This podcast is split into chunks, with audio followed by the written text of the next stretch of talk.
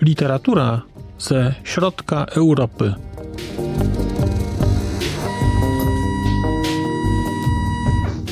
Podcast około książkowy.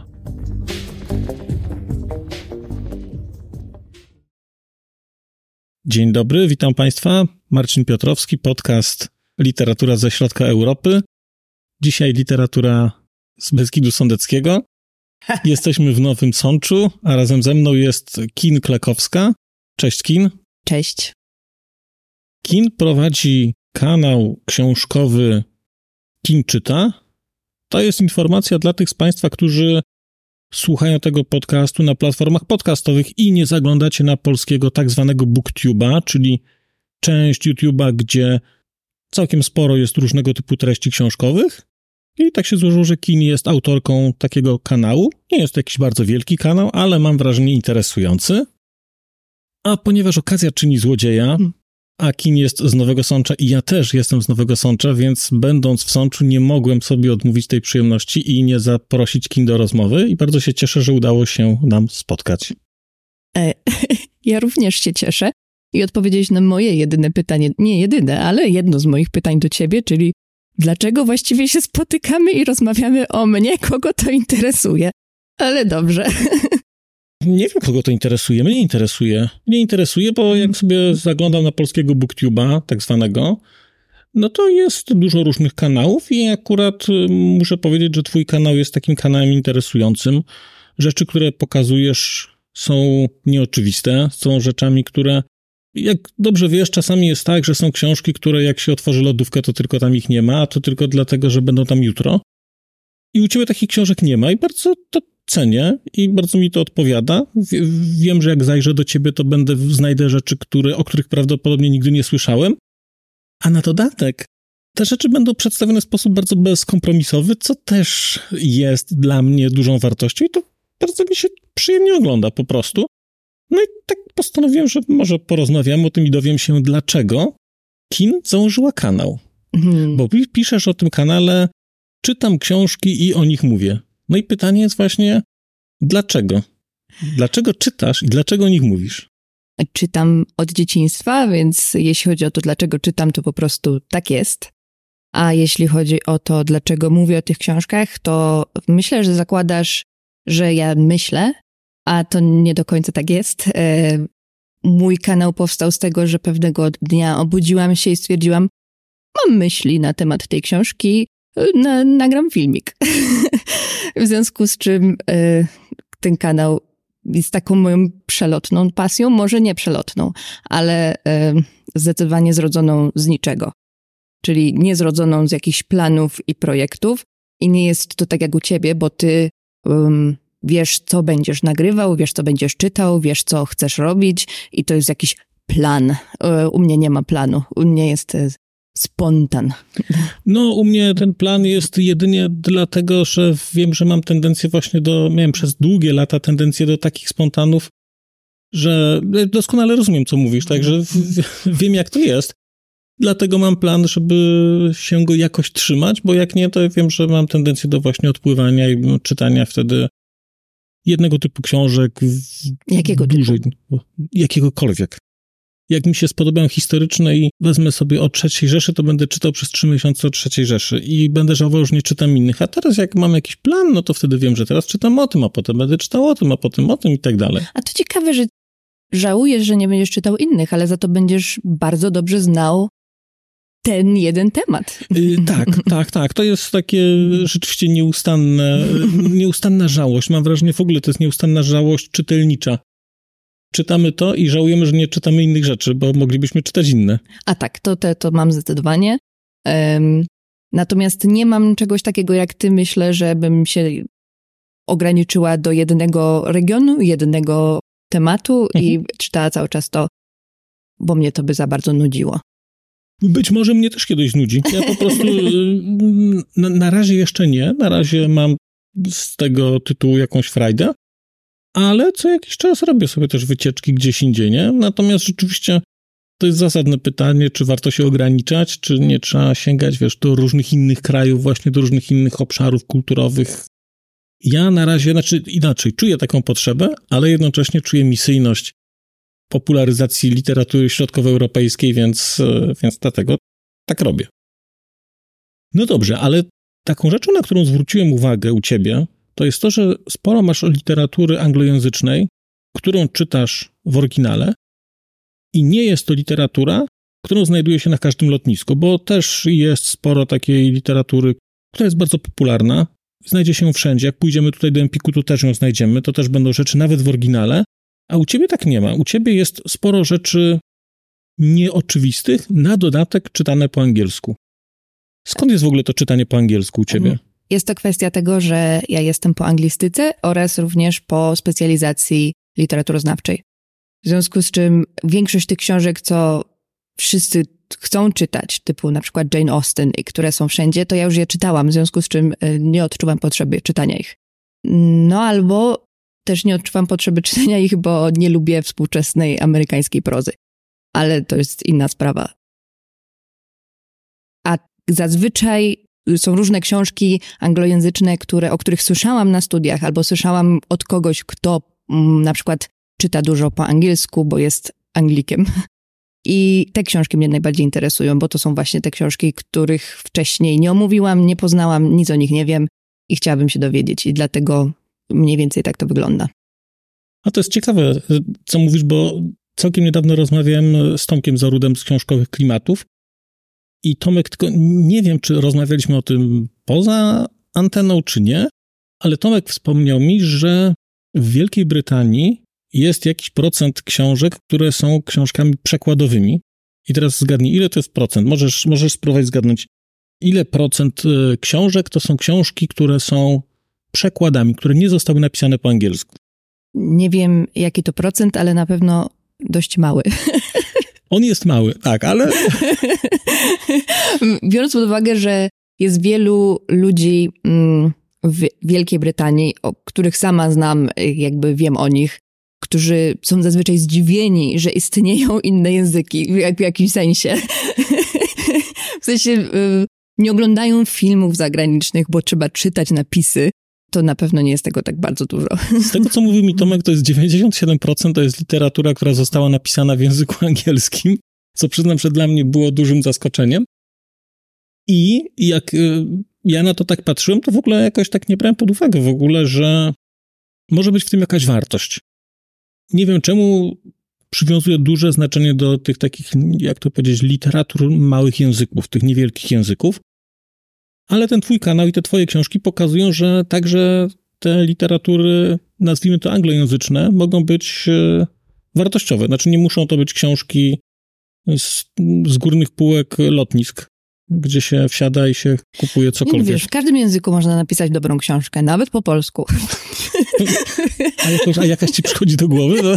Na razie nie, ale może jeszcze kiedyś. Ale, potencjalnie jest to możliwe. Ja wierzę, że będzie mi się podobać Masłowska, kiedy już w końcu kiedyś ją przeczytam.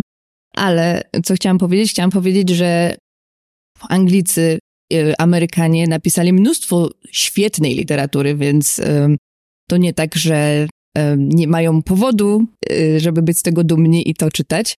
A jeszcze drugą rzecz, którą powinieneś zauważyć, jest to, że one są po angielsku wydane często, ale wcale nie angielskie.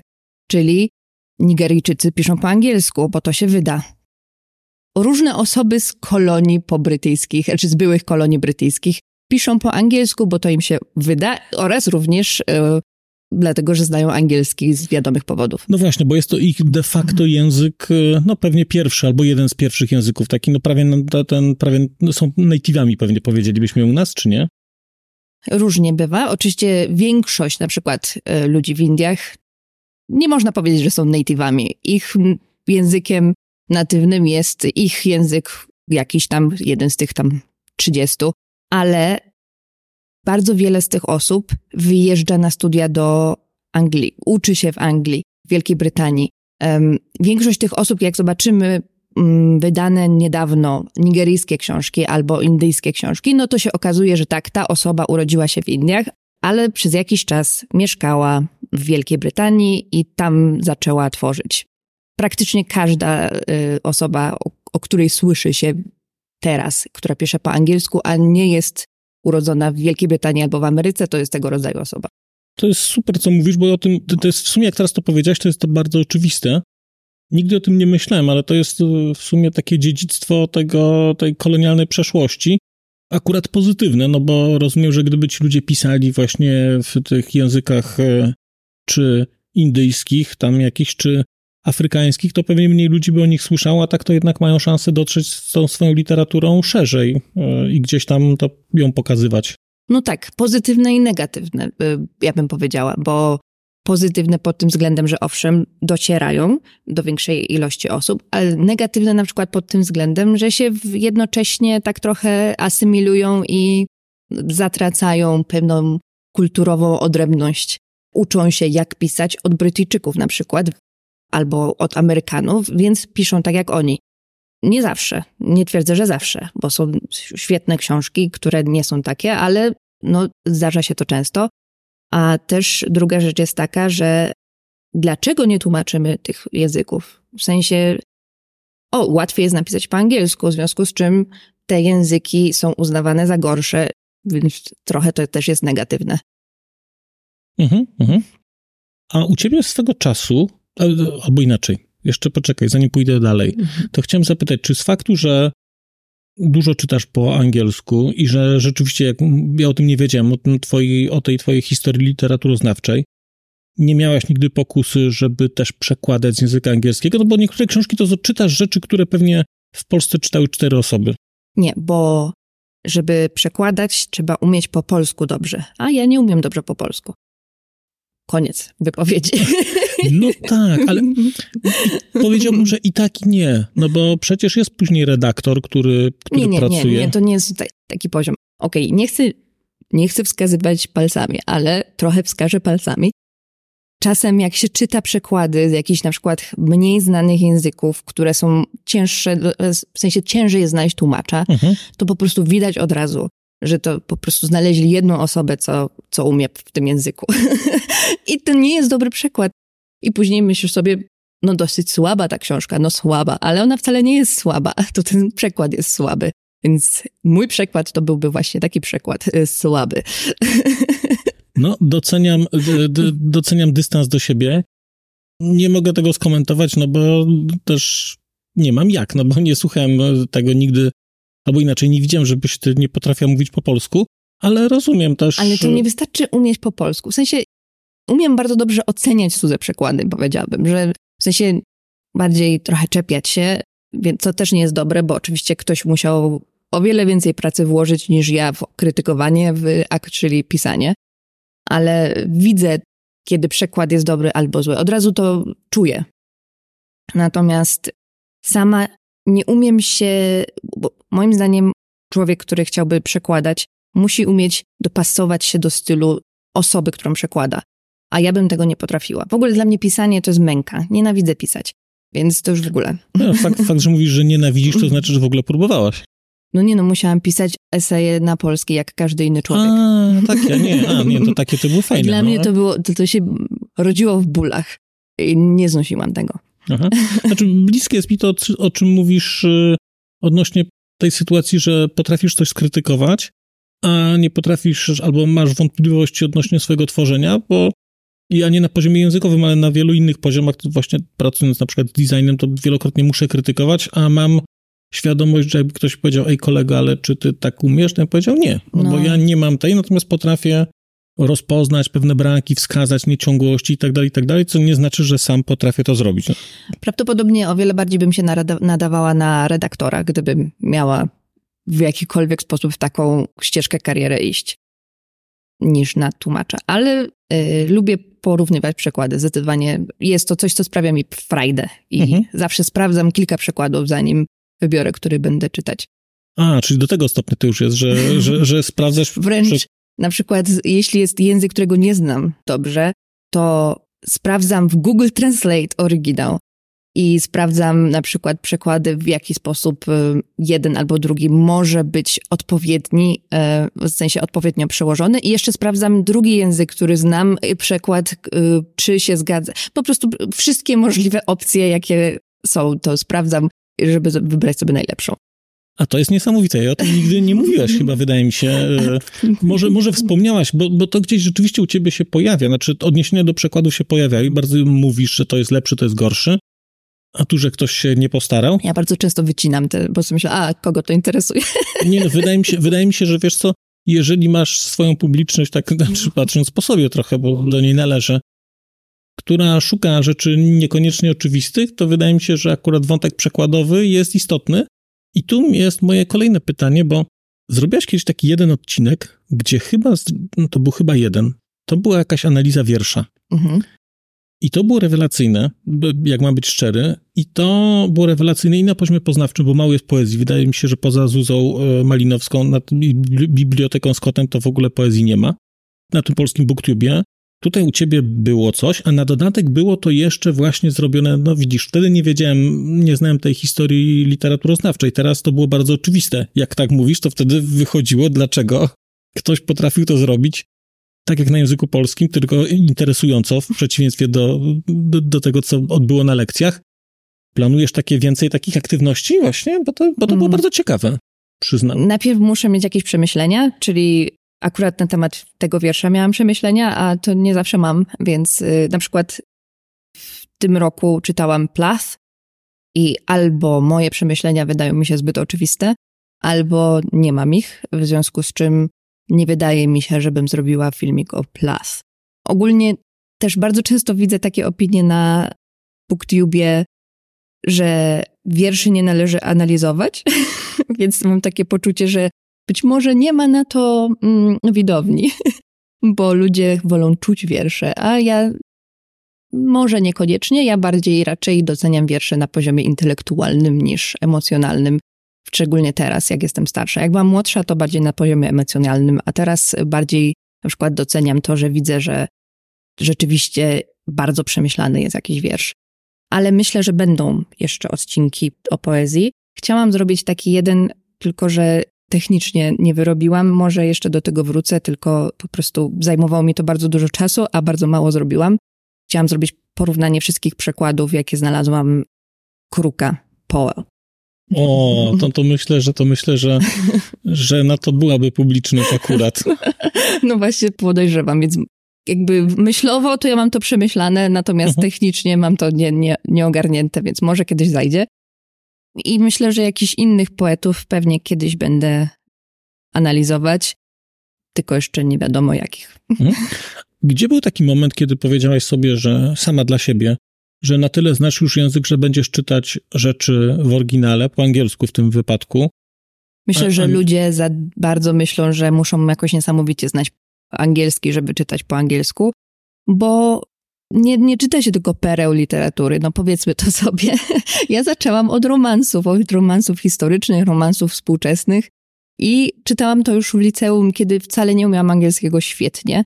Byłam na poziomie, nie wiem, FC, i nie rozumiałam często zdań w tych romansach, ale co z tego? Nauczyłam się z nich bardzo dużo gramatycznych form, um, nauczyłam się dużo słownictwa, a później im więcej znam tego słownictwa, tym łatwiej mi było czytać kolejne książki. Pierwsza książka, jaką przeczytałam na studiach, to nikt mi nie kazał, ale myślałam, że muszę.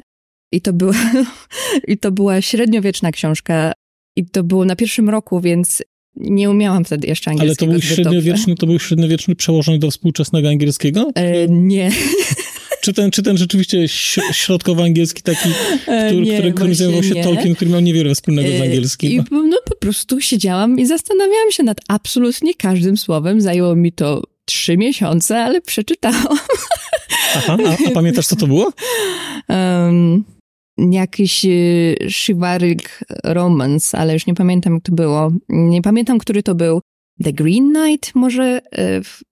No te takie arturiańskie.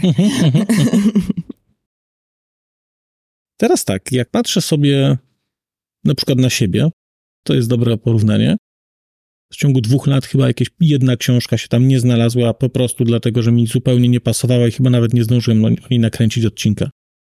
A jak to jest u ciebie? To znaczy, rzeczywiście jest tak, że to, co czytasz, to, to tam się znajduje, czy to jest tak, że poza tym jeszcze czytasz inne rzeczy, które tam po prostu nie, nie wrzucasz, bo nie, bo nie masz czasu, żeby nakręcić, bo nie masz czasu, żeby coś potem pomontować i tak dalej i ten, no. Zacznijmy od tego, że ja nie jestem jak ty, więc nie nagrywam materiału o każdej jednej książce osobnego, co zajmuje o wiele więcej czasu i jest o wiele bardziej problematyczne niż po prostu zrobienie podsumowania trzech miesięcy z dziesięcioma książkami.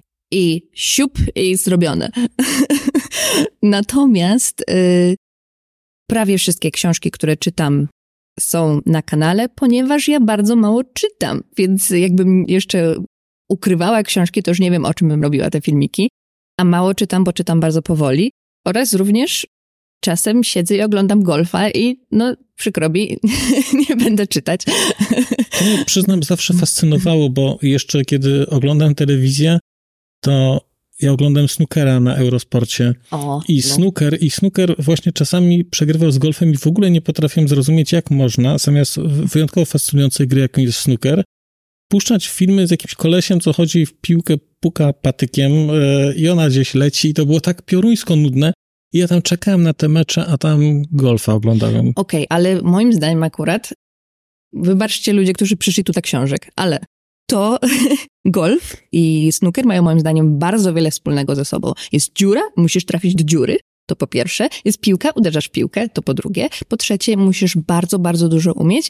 Wygląda to jakby to było łatwe, jak oglądasz telewizji, a jak się przychodzi tam, to się okazuje, że to jest bardzo, bardzo trudne. Oni muszą precyzyjnie uderzyć w piłkę na odległość 300 metrów. To to jest bardzo, bardzo trudne. Ja y, absolutnie nie, nie twierdzę, że nie, bo miałem takiego kolegę y, w pracy kiedyś, który grał i w snookera, i w golfa. I kiedyś y, wybraliśmy się na snookera, więc jak pierwszy raz jak chciałem zrobić to, co widziałem w telewizji, to nie tak wygląda. No Natomiast jak widziałem, jak on, jak on grał w golfa, ja widziałem tylko w takim polu treningowym, to, była taki, to był taki pokój wyłożony takimi siatkami i tam kamery rzucały i tam się strze- uderzało. I przed nami tam była taka jakaś ekipa, która, to był w jakimś hotelu, i tam była jakaś ekipa, która była już lekko na bani, się tam bawiła i starali się tą piłką uderzyć na 30 metrów przynajmniej, nikomu się nie udało. No i potem wyszli stamtąd i wszedł właśnie kolega i na początku wszyscy się śmiali, bo on się tam zaczął ustawiać tak jak taki kaczor Donald e, wyobrażony, czyli kuperek tutaj ten, po czym jak siuchnął tą laską w ogóle, jak ta piłka poleciała, to zrobiło się tak cicho w ogóle. Tam, tam w tym to było, to było niesamowite. No, nie zmienia to faktu, że jakoś nie potrafię sobie tego wyobrazić, że tego, ten golf to jakoś tak nie, to jakoś tak nie. Zupełnie nie. Ale i jeszcze w ogóle mam taką znajomą, która mieszkała w Stanach i opowiedziała, że poszła kiedyś na, na baseball i powiedziałam, to sobie w ogóle nie wyobrażasz, Siedzę tam, wszyscy jedzą, pytam się, kiedy się zacznie. Oni mówią, ale to już, już jest, to, to już się dzieje. Ona mówi, to jest dopiero sport. W ogóle nawet nie wiesz, kiedy się zaczęło i w ogóle nie wiesz, co tam się, co tam się myślę, dzieje. że jak z każdym sportem, jeśli masz swoich ulubieńców i wrogów, to ci się spodoba. Chociaż próbowałam tak z krykietem i krykiet jednak nie, nie, nie, nie. Ale krykiet to już jest taka kwintesencja brytyjskości chyba, nie? No tak, właśnie dlatego byłam w Wielkiej Brytanii byłam w pubie i tylko to leciało. Aha. To po prostu mój kolega, który był Brytyjczykiem, był bardzo zainteresowany i mhm. mówił mi, co się dzieje. Ale mówię, mm, o, wiele rzeczy potrafię zrozumieć, ale to jednak jest strasznie nudne, bo to pięć dni grają w to. Pięć dni po prostu jeden facet uderza, a drugi facet rzuca, a nie. Znaczy pięć dni trwa jeden mecz taki? Tak. A, no to jest ciekawe. Znaczy to jest, to, to jest Wielka Brytania chyba i to jest taka tradycja, która rozumiem już trwa dla tradycji, no bo to wtedy aż szkoda nie, no, Oni są bardzo zainteresowani, przyszli faceci, inni, o, mate, kto tam gra w ogóle? Wszyscy byli bardzo zainteresowani, także wiesz...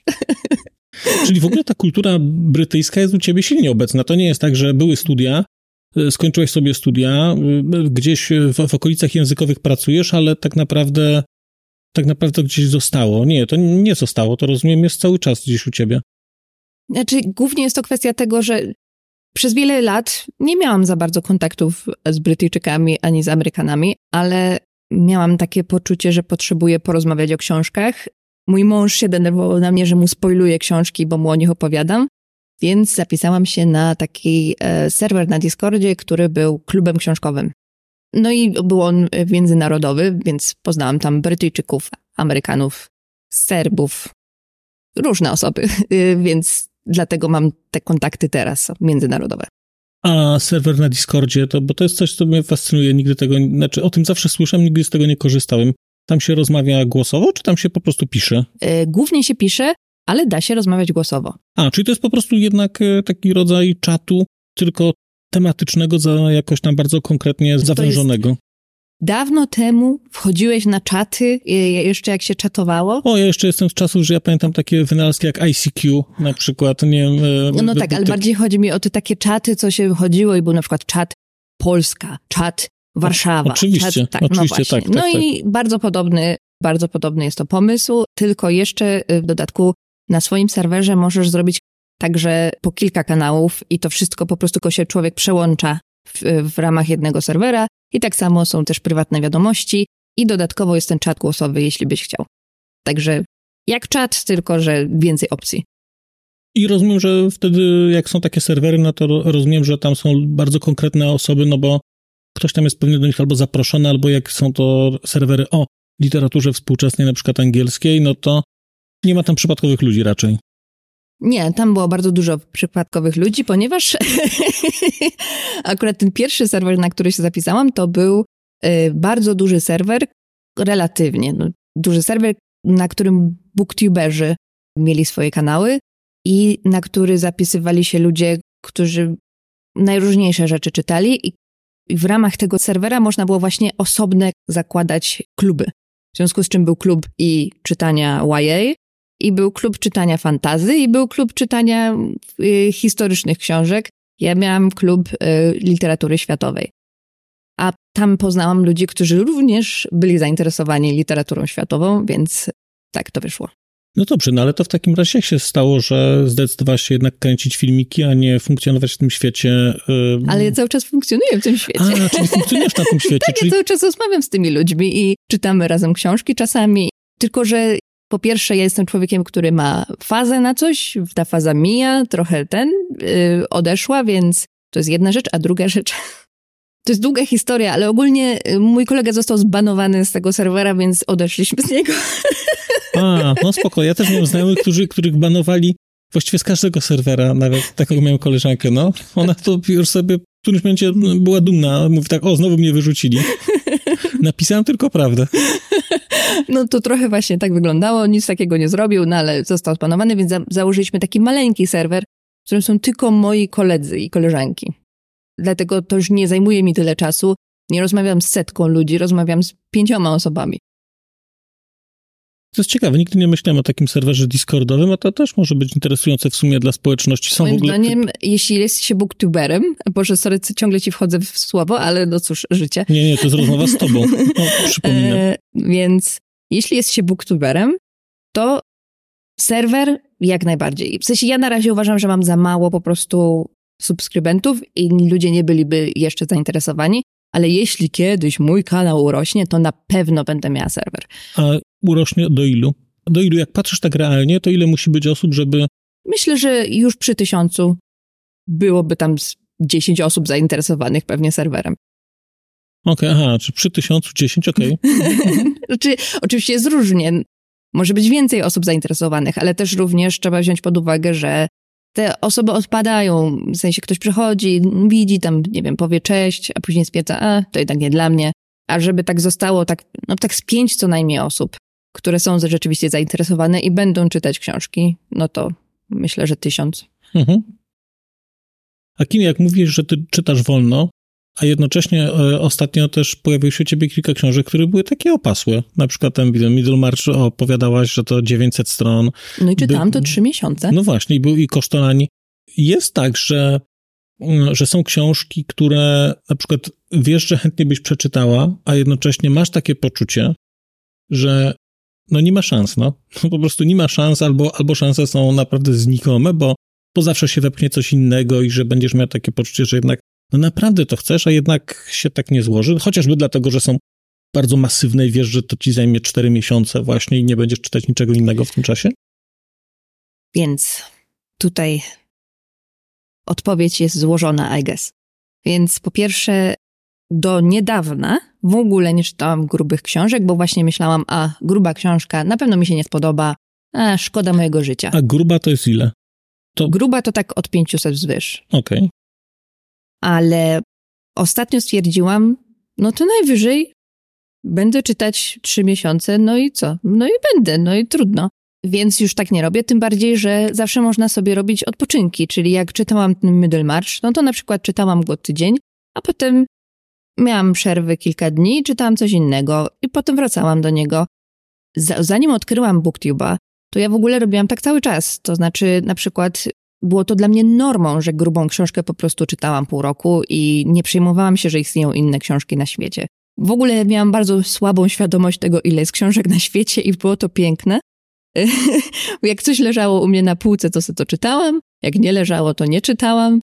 Miałam bardzo spokojne podejście do tego, a teraz głównie myślę, wydaje mi się, że przez BookTube'a to BookTube jest tym problemem. Nie książki same w sobie, że jest ich tak dużo, tylko to, że wszyscy inni czytają. I to wszystko brzmi interesująco. I ojej, chcę też to, i tamto, i tamto. I przez to ciężko jest się skupić na tej książce, którą rzeczywiście czytasz. Ciężko jest po prostu czerpać przyjemność z czytania, bo cały czas tylko myślę, ok, a jak przeczytam tę książkę, to może następna będzie taka, a następna będzie taka. Dlatego ja robię plany, wiesz, bo wtedy, bo wtedy, bo, bo wtedy mam ten dylemat na przykład raz na miesiąc, czy raz na dwa miesiące, jak sobie planuję rzeczy, a potem w ogóle się nie przejmuję tym, co bym chciał przeczytać. Okej, okay, to za cztery miesiące, to zapisuję sobie na listę, mam taki zeszyt, mam tam zapisany tytuł i wtedy sobie z nich wybieram, a tak to mniej mnie to męczy, no. No, ale ja nie umiem się trzymać zaplanowanych książek, więc ja e, myślę o tych wszystkich książkach bardzo teoretycznie. To znaczy, siedzę sobie na przykład przed telewizorem, oglądając golfa, a tu obok moja półka i sobie myślę, o, to jest fajna książka, a to też jest fajna książka. Wszystkie te książki bym przeczytała, mhm. ale oglądam golfa, więc nie mogę. A jeśli chodzi o to, że moje obecne postanowienie jest takie, że nie ma takich książek, do których nie dojdę, bo, bo są zbyt grube, albo zbyt ciężkie, albo coś tam. Będą książki, do których nie dojdę, na pewno. Natomiast po prostu dlatego, że umrę. No bo no, dokładnie, jak napisał Italo Calvino, czasu, czasu nam przeznaczonego jest tyle, ile jest, no więc, więc mm. tak. A poza tym ja jestem bardzo selektywna, jeśli chodzi o książki, myślę, że zauważyłeś, czyli nie mam problemu z tym, że zacznę książkę i stwierdzam, podoba mi się to, nie będę tego czytać, nara. A to jest ciekawe, tak, bo ja akurat nigdy tak nie miałem i chyba, Jezu, nie, nie, mam, jednej książki nie dokończyłem i to jest książka, która się nazywa Księgarnie chyba i to jest, y, napisał ktoś z kręgu, wydaje mi się, literatury tej południowo, tej latynoskiej. Mm. I to jest niby książka o księgarniach. No, byłem najarany na tę książkę na maksa, ale nie dam rady tego skończyć. To jakieś pierdoły były straszliwe tam o jakichś księgarniach tu, księgarniach tam, ale w sumie nie wiedziałem o czym to jest. No, w sumie nie mm. wiedziałem o czym to jest i, i, i to jest jedna z niewielu książek, bo ja zasadniczo, jak wezmę książkę, to jak Zygmunt Kałużyński uważał, że w każdym filmie jest przynajmniej jedna dobra scena, to ja tak przeczytam książkę i znajdę w niej fajne rzeczy. Ale tej jednej nie zdzierżyłem i ją nawet e, oddałem e, znajomej, bo stwierdziłem, że nie, będzie mnie raniła po oczach po prostu, że jej nie skończyłem w ogóle. Jak to wziąć książkę i nie skończyć? No, no tak, więc mi się zdarza, aczkolwiek nie powiedziałem, że to jest, że to nie o braku selektywności, tylko o tym, że po prostu może jakiś taki jestem przyzwalający. No mi tak, się podoba po prostu. Ja jestem selektywna też pod tym względem i ty też jesteś pod tym względem selektywny moim zdaniem, że bardzo dużą część literatury z góry odrzucam. Że w ogóle A, nie no będę tak, jej czytać. Tak, tak. E, czyli spróbowałam tam jednego Dickensa i już nie będę czytać Dickensa. Nara. Próbowałam tam e, jakiegoś... A nie brałaś pod uwagę, że mogłaś trafić akurat na złego? Akurat czytałam dwu, dwa Dickensy, a poza tym to jego maniera pisania doprowadza okay. mnie do szału. Więc na pewno mi się nigdy nie spodoba żaden Dickens, nie ma szans. A poza tym nie interesuje mnie to. W sensie, nawet jeśli Dickens napisał jedną dobrą książkę, to ja nie będę po prostu sprawdzać. Nie jest to moim zdaniem wystarczająco wartościowe zajęcie sprawdzać, czy może jednak ktoś, kto mi się nie podoba, napisał jakąś książkę, która może mi się spodoba. No dlaczego ja miałabym to robić? Czemu nie mogę przeczytać książki, która człowieka, który napisał jedną książkę, która mi się podoba i może napisał następną, która mi się spodoba. Całkowicie rozumiem. Ja też tak właśnie z seriami czytam niektórych pisarzy, bo właśnie ktoś napisał coś dobrego i potem a potem się okazuje, że wcale niekoniecznie, bo akurat przez przypadek przeczytałaś najlepszą rzecz i potem jest tylko gorzej. Zdarza. Co mnie zawsze cieszy. że myślę, okej, okay, to nie musisz go czytać, świetnie. Taka sytuacja była, z tego co pamiętam, na początku lat 90. w Polsce, jak zaczęła być wydawana literatura sensacyjna i ona zaczęła być wydawana do absolutnych klasyków, czyli były najlepsze książki Forsyta, najlepsze książki dla Dlama, a potem e, był na to rynek i zaczęli wydawać takie rzeczy, które, które oni się chyba wstydzili, bo to było coś na samym początku kariery, ale Tutaj wszyscy wszystko łykali, ale w końcu się skończyło, no bo się okazało właśnie, że już się dno zapukało od dołu i nazwisko nie pomogło. Tak było. No dobra, Kina, powiedz mi, jak tak, e, skoro mało, no może nie mało, wolno czytasz, to masz jakieś takie swoje zwyczaje czytelnicze? No bo nigdy nie nakręciłaś jeszcze, e, nie nakręciłaś jeszcze filmiku e, z tego, jak to się, czeka, jak to się nazywa, yy... że, się, że się pokazuje, że się, że się czyta. A, vloga. Vloga vloga i że będziesz leżeć z książką e, a, i będziesz tak czytać i się delektować? Po pierwsze, moim zdaniem to jest dla ludzi, którzy są estetyczni, a ja nie jestem estetyczna. E, musiałabym ustawiać coś, musiałabym mieć odpowiednią kąt, światło. To nie zajdzie. To nie zajdzie na pewno, chyba że mój mąż mi to zrobi, bo on jest estetyczny. A po drugie, myślę, że do tego pasują bardzo książki papierowe. Wtedy to jest takie ładne a ja nie czytam zazwyczaj w papierze, ja zazwyczaj czytam e-booki. A poza tym, to czy ja mogę powiedzieć, że ja mam zwyczaje? Ja głównie to czytam albo w pracy, ale nie mówcie nikomu. Nie powiemy. I dlatego tak lubię e-booki, bo mogę udawać, że pracuję, a tak naprawdę czytam. Albo czytam po prostu w łóżku, no tyle, nie, ma, nie mam jakiś... Mam jedną taką rzecz, co myślę, że można powiedzieć, że jest zwyczajem, że mam obsesyjną potrzebę sprawdzania, ile mi zostało rozdziału, ile mi zostało strony, ile mi zostało książki i po prostu to jest dla mnie część czytania. Oraz drugi mój obsesyjny zwyczaj to jest powtarzanie. Ja muszę każdą książkę, każdą stronę przeczytać co najmniej dwa razy. A, to dlatego być może tak wolno czytasz. Tak, dlatego tak wolno czytam. A, ale to jest tak, że co, że, że chcesz się upewnić po prostu, że ten, że, że, że dobrze wszystko zrozumiałaś, czy że no, czasami ja... niektóre rzeczy czytam dwa razy, ale to wyjątkowo coś jest tak fajnie napisane, że myślę, kurde, no nie, jeszcze raz sobie to przeczytam, bo tak się nauczyłam czytać i tak zawsze czytałam, więc ciężko mi powiedzieć, z czego to dokładnie wynika. Mhm ale myślę, że też kwestia jest tego, że ja do każdej książki podchodzę tak, w sensie jeśli, właśnie dlatego się tak nudzę może na książkach, które nie są dla mnie intelektualnie wyzwaniem, bo do każdej książki podchodzę tak, jakby była intelektualnym wyzwaniem i jakby ten autor absolutnie na każdej stronie wiedział, dlaczego coś napisał i coś tam może jest jakieś drugie dno albo coś takiego. I ja muszę przeczytać dwa razy, żeby sprawdzić, yy, czy wszystko ogarnęłam. Poza tym ja mam takie jakieś, ja mam takie poczucie, że ja muszę próbować nauczyć się na pamięć tych książek w czasie czytania. ja nie wiem, jakby jak przeczytam raz, to mam poczucie, że gorzej zapamiętam.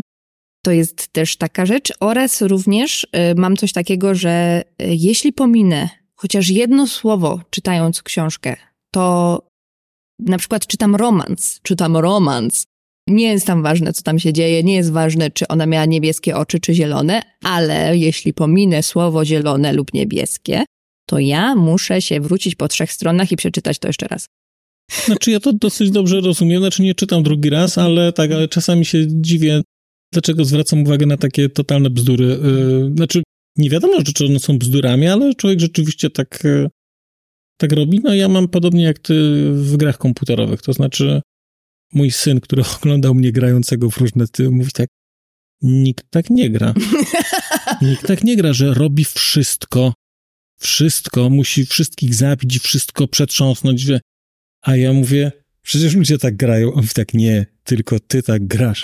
Normalnie ja. na tym poziomie jesteś na 30, a ty masz 240 poziom, bo nikt tak nie gra. Więc ja to ja realizuję to nie na poziomie książek, tylko gier właśnie. Takich dlatego mam na przykład 450 godzin w coś nabite i 30% fabuły zrobione, ale byłem wszędzie. Ja mam dokładnie to samo i dlatego nie gram w takie gry, które mają świat otwarty i mają nie musi być świat otwarty. Dla mnie każdy jest otwarty, wiesz? Nie, nie wiesz o co chodzi. Ja gram tylko w platformówki. tak naprawdę. I tam no, czasem jestem za słaba, żeby dojść do wszystkiego. I to mnie bardzo boli, ale godzę się z tym, ale do wszystkiego, co umiem, to absolutnie muszę dojść. Każdą linię dialogową muszę przeczytać. O Boże. To ja to, ja to, to ja to rozumiem, to ja to rozumiem. A następny level jest taki, że na przykład y, gra się na najtrudniejszym poziomie i na przykład jedną walkę robi się cztery dni i człowiek jest już naprawdę sfrustrowany, ale potem zabiłem go. I co z tego? No nic, ale satysfakcja pozostaje. Taka. Ona jest mało czytelnicza, proszę Państwa, ale gry są bardzo, y, bardzo intelektualnie rozwijające, gdyż ja w oparciu o gry przeczytałem dużo rzeczy dotyczących wikingów, starożytnego Egiptu oraz starożytnej Grecji i to mnie gry do tego popchnęły w sumie, bo tak to bym normalnie nie czytał. Ale w ogóle się z tobą zgadzam i uważam też, że bardzo poprawiają język angielski. Wszyscy, którzy, kiedy ja byłam w szkole, grali w gry, mieli lepszy angielski niż, niż ci, którzy nie grali. To jest y, case mojego syna, który ostatnio zdał, y, jak, zdawał jakiś egzamin na poziom C1 i go zdał na jakichś kosmicznych rzeczach i on zna język angielski z gier, z filmów i z, i z YouTube'a. I tak naprawdę jedyny moment, gdzie miał niżej te punkty, to było, to oczywiście była gramatyka. Natomiast taka praktyczna znajomość języka, byłem zaskoczony, jak on nawet mu Powiem szczerze, nie chciałem dać pieniędzy na ten egzamin, uważam, że to będzie przewalone, bo w życiu go nie zda, a tymczasem zdał go na jakieś w ogóle absolutnie kosmiczne wskaźniki i to gry, bo to moja żona nie akceptuje tego faktu, że to gry, które, za którego ściga, doprowadziły do takiej znajomości w sumie. W dzisiejszych czasach nie należy ścigać dzieci za granie w gry, bo granie w gry to jest przyszłość. No właśnie, nie wiem, czy to... Oraz również rozwija tyle umiejętności. Ja nie wiem, czemu ja tu jestem adwokatem tego, ponieważ ja y, sama gram bardzo mało w gry, jestem bardzo słaba w tym, ale widzę inne osoby, które grają w gry i widzę, jak po prostu to poprawia im myślenie logiczne, sprawność manualną, języki i właśnie rozszerza ich wiedzę, bo się okazuje, że gra jest osadzona w, w jakimś tak czasach i oni się dowiadują na ten temat. No, plus ona jeszcze, powiedział, jeżeli dobra gra, która ma dobrą fabułę, no to one są też takie wyzwalające dosyć intelektualnie, bo to niektóre tytuły rzeczywiście, te problemy moralne, które tam są stawiane w tych, tych lepszych grach, są tego typu, no tak jak literatura sobie to wyobrażam, no to, to w, tylko w książce to jest już napisane, a tutaj można to napisać trochę, trochę jeszcze raz, no. samemu. Kim, bardzo dziękuję, bardzo miło było się spotkać, bardzo miło było, bardzo miło było porozmawiać i mam wrażenie, że jak zadawaś pytanie, po co się spotkaliśmy i, i że nie masz nic do powiedzenia i tak dalej, to wydaje mi się, że zupełnie nie, a, a być może Ależ... nawet przekonaliśmy kogoś do grania w gry, pomyśl sobie, na kanale książkowym. Marcinie, ja nie mówiłam, że nie, nie mam nic do powiedzenia, ja tylko powiedziałam, że to jest nieinteresujące, to jest co innego. No, dobrze, jak było, tak było, ja to wytnę, tak żeby wszystko było dobrze i żeby, że, że prowadzący miał zawsze rację. Państwa gościem była, e, była Kin z kanału Kin Czyta. Bardzo dziękuję Kin i do przeczytania. Dzięki. Do usłyszenia.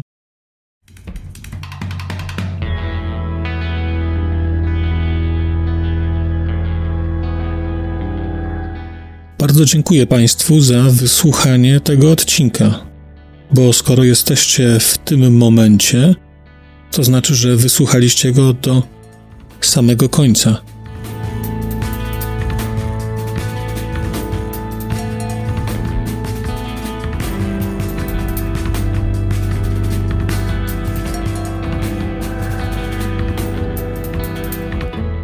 Słuchaczy platform podcastowych Chciałem zaprosić na kanał na YouTubie, gdzie znajdziecie Państwo te same treści, ale dzięki modułowi komentarzy będziecie mogli wejść w interakcję z innymi słuchaczami tego podcastu i dzielić się swoimi spostrzeżeniami dotyczącymi książek, ale nie tylko.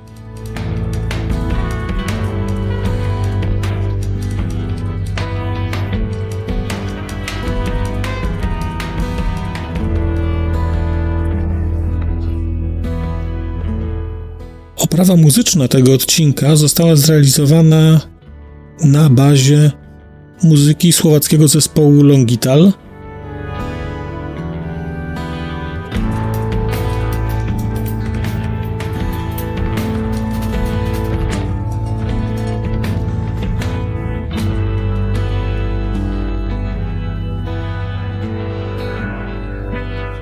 Longital to Wspaniała słowacka grupa, której muzyka jest dla mnie kwintesencją nowoczesnego brzmienia Europy Środkowej. Bardzo Państwa zachęcam do posłuchania tego zespołu i chciałem podziękować Shinie i Danielowi, że zgodzili się na wykorzystanie ich muzyki w moim podcaście.